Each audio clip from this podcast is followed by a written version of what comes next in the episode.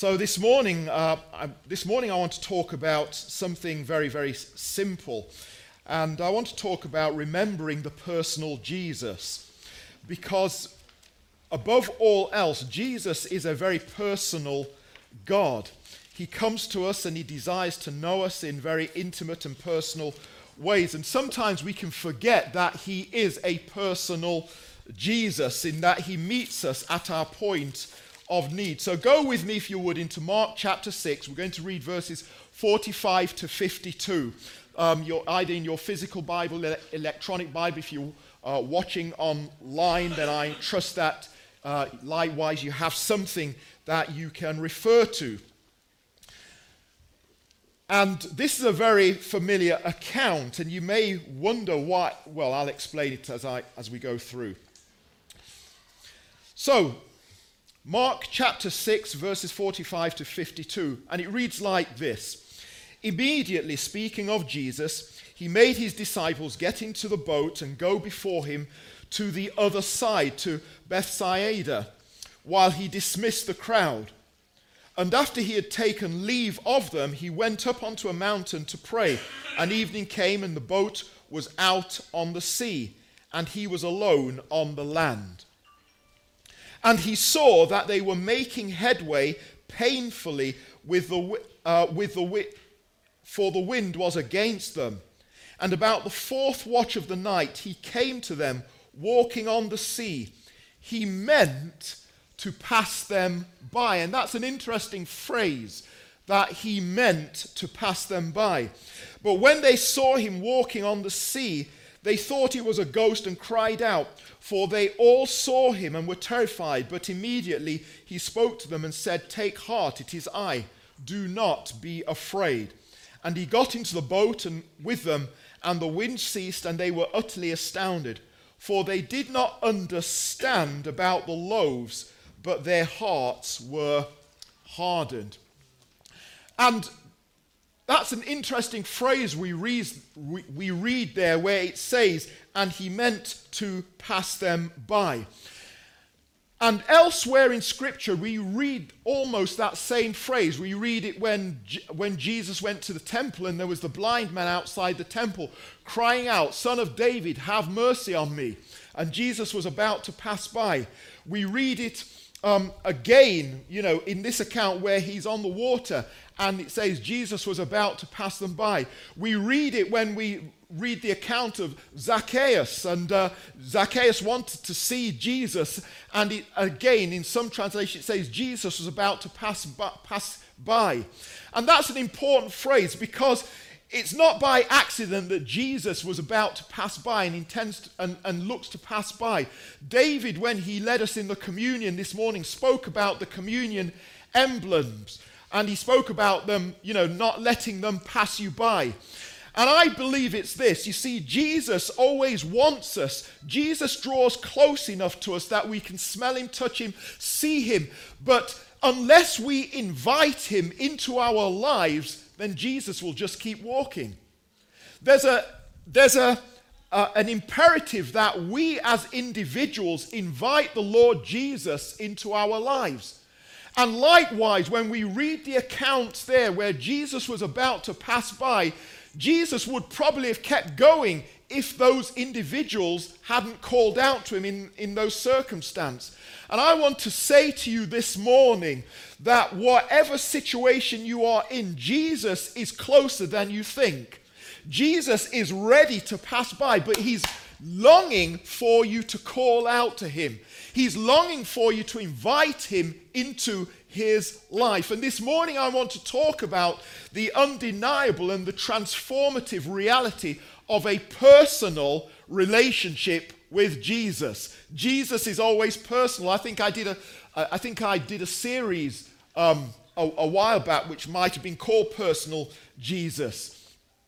In a world where there are impersonal interactions and shallow uh, connections, we are blessed to serve a God who desires a personal and an intimate relationship with every single one of us, with each one of us. Whoever you are, wherever you are, the same Jesus desires to have a personal, intimate relationship with every single one of us. Our faith isn't just about rules and rituals, it's about encountering a living, personal, powerful Jesus. Can I get an amen? Because it is. It's about an encounter with Jesus. I've said before about when we when we look at the word, it's not just about reading the word, but it's about engaging, allowing the word to interact with us, the, the, the, word that is Jesus, and to change and to transform us. We have a God who loves us and desires to know us individually. He walks with us through the circumstances of our life, He walks with us through the trials. He rejoices in our victories. He's not just a God of the mountaintop experience, but He's a God of our valley moments as well. He's a God who desires to know us. And John 3:16, which I think we've already had this morning, I think someone prayed it or, or, or, or something this morning. John 3:16 reminds us about this divine intimacy that Jesus wants with us. It says, God so loved the world that he gave his only son. What a great way, what a great demonstration of godly intimacy that God loves us so much that he, through this act of sacrificial love, he demonstrated his desire to have a relationship with us. This, this act of giving his only son demonstrates that he that our faith is rooted in a personal relationship with Jesus because God gave his only son. God gave his only son because he desires to have a relationship with us. Jesus didn't come disconnected. He didn't come as a disconnected God. He didn't come as a disconnected, as a divorced figure, as a figure divorced from human affair, divorced from human emotion. But instead, Jesus came as the embodiment, as the, the, the sort of package demonstrating, showing God's love, showing God's grace, but more importantly, showing God's presence. God, in and through Christ Jesus, desires to be close to us. And he desires that we draw near to him. He desires that not only that he knows us, but he also desires that we know him. You see, at the heart of the Christian faith lies an extraordinary event called the incarnation, the fact that God Himself came down to earth, um, was made flesh, confined Himself to human form. And John 1:14 reminds us and says this: "The Word became flesh, and Jesus dwelt among us, and we have seen His glory." Now, we in our English translation says translates it as glory, but the Hebrew word is the word Shekinah. And uh, that word Shekinah literally means dwelling or settling. And so it talks about a God who came and dwelt with us, who settled in a world. It talks about a God who stepped out of eternity, creator of heaven and earth, um, the God of all eternity. It speaks about a God who stepped out of eternity and came, funneled, if you like, himself into our world. And he chose to dwell amongst men. He chose to settle amongst us so that we might have intimacy, so that we might know him. This divine act of settling or dwelling is an unparalleled display of the love of God. And we need to grasp hold of that. There are countless planets throughout our solar system, throughout the universe. But the God, the Creator, the one who holds all things together, chose this tiny planet called Earth, tr- chose this uh, group of people called, we, called humanity in order to reveal himself and to, and to dwell amongst. That makes us rather special. That makes that demonstrates the love of God that He was totally um, intentional about revealing Himself to us. He is so determined that um, that we would know Him that He came to us in human form so that we might have an idea about the character and the nature of God. But more importantly, it demonstrates His desire to be with us. It, desire, it shows his desire to understand human suffering, to understand the struggles of life, so that he might be best positioned to care for us.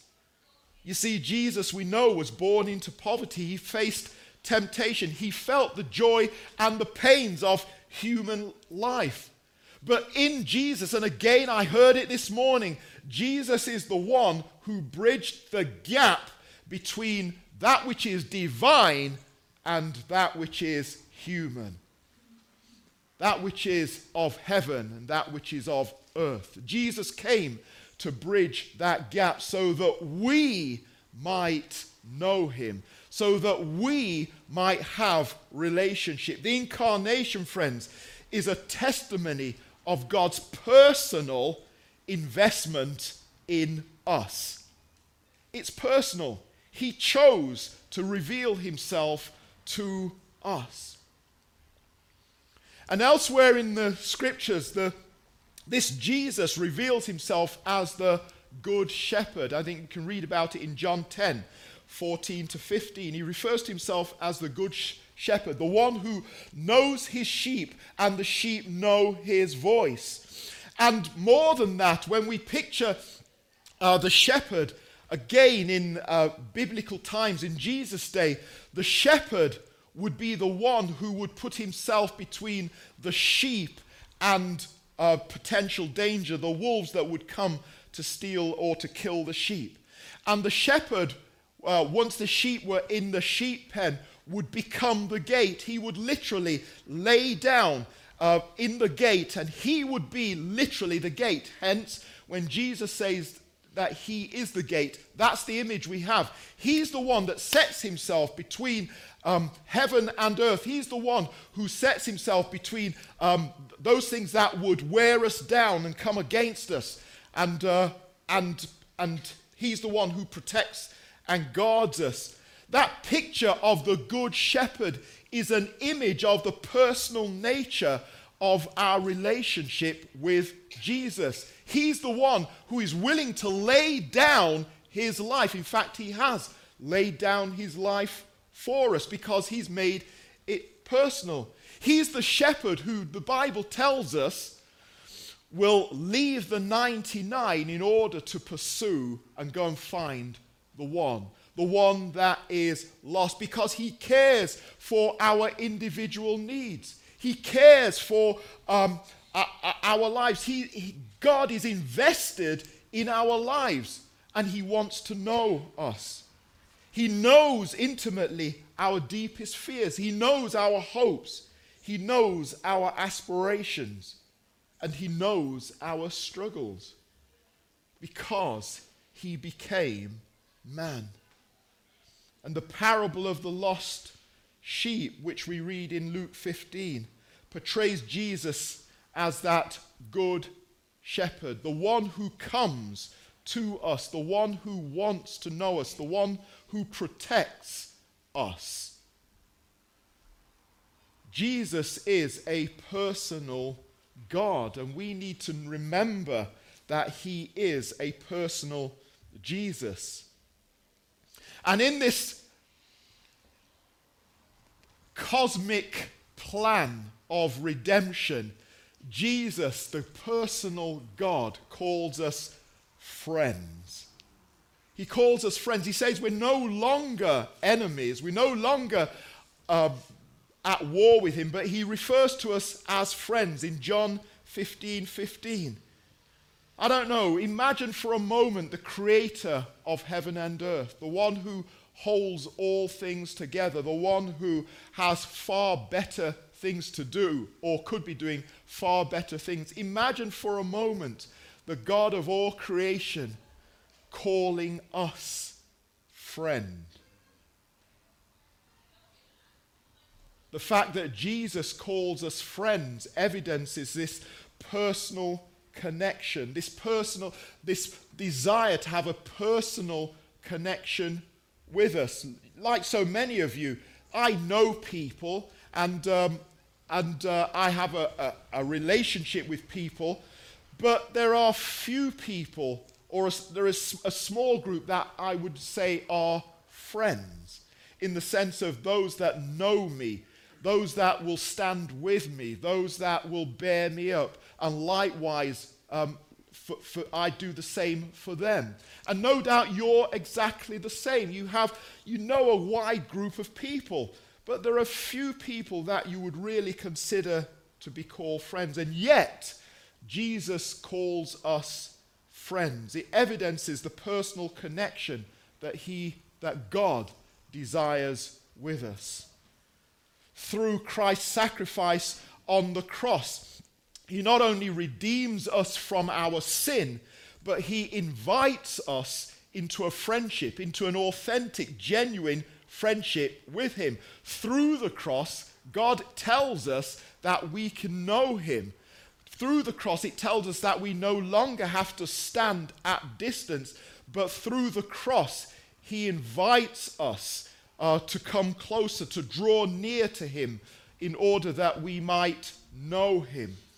The cross is the ultimate symbol of Jesus' personal sacrifice and of our salvation. The cross, it doesn't get any more personal than that. You see, Jesus, whether, whether you've accepted him or not, he's the one who bore, um, the, bore uh, the cross, uh, the ultimate symbol of shame for our sin. He's the one who laid down his life for our sin. He bore our sins, offering his life as a ransom for many, it tells us in Mark 10 45. A ransom for many. Only Jesus was able to pay the price. Only Jesus could pay the cost of our sin. And it highlights this deep love for each one of us individually. Jesus loves you. And that's not just a generic term that is just thrown out there. Jesus, when we hear that term, Jesus loves you, he is speaking to you individually. He is speaking to you personally. He is speaking into your situation. He didn't die for humanity in an abstract sense, in that it was just a generic death, but Jesus died for you and for me personally. When he hung on that cross, he looked down through the corridors of eternity and he saw you. He saw me. And more than that, he didn't just see us, he called us, he knew us by name. And knowing everything about us, he gave his life so that we might have a way to know the Father, so that we, so that the broken relationship that sin had effected in our lives might be repaired, restored, and that we might be reconciled again to God. You see, we have a Jesus who whose love knows no bounds. There is nothing, and he, he's done it all. Jesus paid it all, the song says. There is nothing that Jesus wouldn't do in order that we might be reconciled to the Father. And as Pentecostals, as those who believe in the life and the power of the Spirit, we celebrate the outpouring of Holy Spirit, don't we? We celebrate the Shekinah, the fact that God, by His Spirit, has made his dwelling place in us. The fact that God, by his Spirit, has settled in us. He has chosen to live in us. And the indwelling of Holy Spirit serves as a constant reminder of the personal presence of Jesus. The Holy Spirit in us reminds us that God is always with us, not external, not outside, but He is with us. He has made His dwelling in us. And through Holy Spirit is the reminder that Jesus Himself continues to be active in our lives.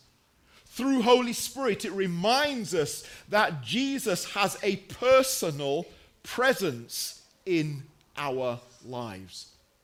He's not someone that we have to look to and go and find, but He has made His habitation, His dwelling place in us. His Spirit helps us to know His voice, to discern His voice. His Spirit helps us to experience His peace that is beyond natural understanding. His Spirit allows us to grow and to develop and deepen our relationship with Him. Why? Because He has chosen to dwell in us, not apart from us, but in us. And in all of this, in terms of knowing Jesus, there is prayer. Prayer is the most intimate relationship or way that we can communicate with our Father. I've often described prayer as simple conversation because that's what it is. When we go into prayer, we do not we don't have to change our language. We don't have to go into thees and thous because it's about a relationship. Prayer is our communication with God our Father through word but it's also our listening. listening to what the Father has to say, taking time to wait on Him. Jesus invites us when we pray, I think Matthew 6 6, He invites us to take ourselves aside and to go into that secret place, that place away from all distractions, so that we can focus on Him, so that we can hear Him, so that we can commune with him. Our God, our Father, desires to reveal his heart to us. He desires to know us, and he desires that we might know him. I wonder how many of us have underestimated or played down this personal relationship with Jesus. I wonder how many of us have let Jesus pass us by when he's been so close. And all he wants us to do is to invite him into our lives. All he wants to do is that we might know him. In this moment, maybe if it helps, close your eyes. In this moment, where is Jesus in your life? Is he at distance? Is he one of many in a crowd? Is he an option amongst other gods? Let me tell you, Jesus is not an option, he's the only way. The Bible makes it clear He is the way, the truth, and the life. Is Jesus near?